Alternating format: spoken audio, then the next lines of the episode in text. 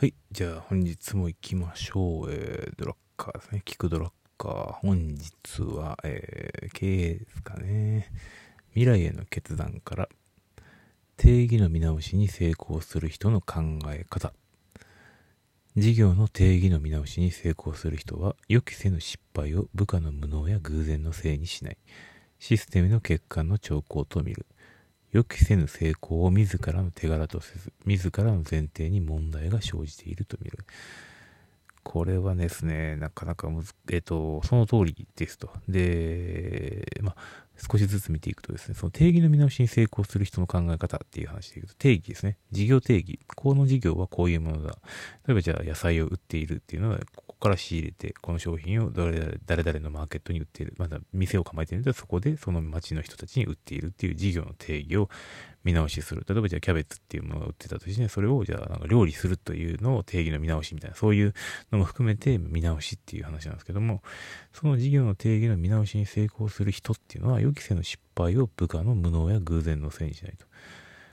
ここ大事ですよね。なんでしないのか。システムの欠陥の兆候と見る。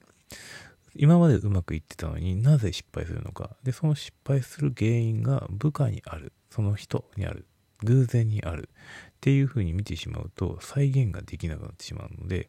システムの欠陥、再現ができないってことはシステムに何かのこう不具合があるっていうふうに見ると。なので、成功する、予期せぬ成功っていうのは予期せぬ失敗っていうのが大事で、予期せぬ失敗っていうのはシステムにエラーがあると。じゃあ予期せぬ失敗っていうのがなくしていけば、おのずと成功する。まあ事業としては、こう、再生産する、再現があるっていうところ。これ結構、こう、言葉だけで表すと難しいんですけども、予期せぬ成功、なんかこう、狙って打ったヒットではなくて、ホームランみたいなものっていうのを、まあ、着実にここをこういう角度で、えっ、と、ボールに当てたらホームランになるから当てる。ここをこういう角度で打ったら、えー、内角のこの辺りの球をこの角度から打つと、えー、サードライナーで走っていくとか、サードとセカンドの間にボールが飛ぶから、えー、確実にヒットでできるみたいな話で、しかもその走者の走力はこのぐらいだからみたいな、そういうところが明確に決まっている場合にこそ、え、事業としてのその成功の部分、成功する部分っていうのが見える。ので、その、予期せぬ失敗っていうところでシステムの結果を見て、予期せぬ成功っていうところで、その前提に何か問題がないのか。だから予期せぬ成功と予期せぬ失敗っていうのはほぼ同じことなんですよね。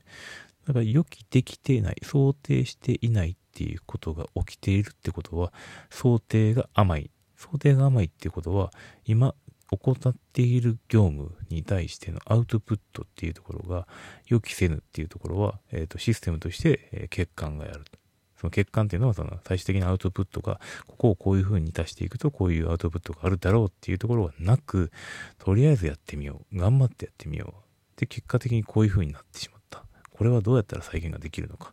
えー、わからん。みたいな時の場合は失敗。成功っていうのは成功。で確率が打率が上がらないんで。ここの大前提っていうところをちゃんと仕組み化できるところが一番大事ですよと。まあ、このベンチャーでも、えっと、そういうことは往々にしてあり得て、こういう風な座組でやっていくと、こういう結果っていうのはおのずと見えてきますよねっていうところをまず大前提で走らせていく。がしかし何かしら予期せぬ成功、予期せぬ失敗っていうのが起きるんで、それはなぜかっていうところの振り返りをしながら、えっと、成功確率を上げていくっていうのが事業の回転っていうのを進めていくことができるので、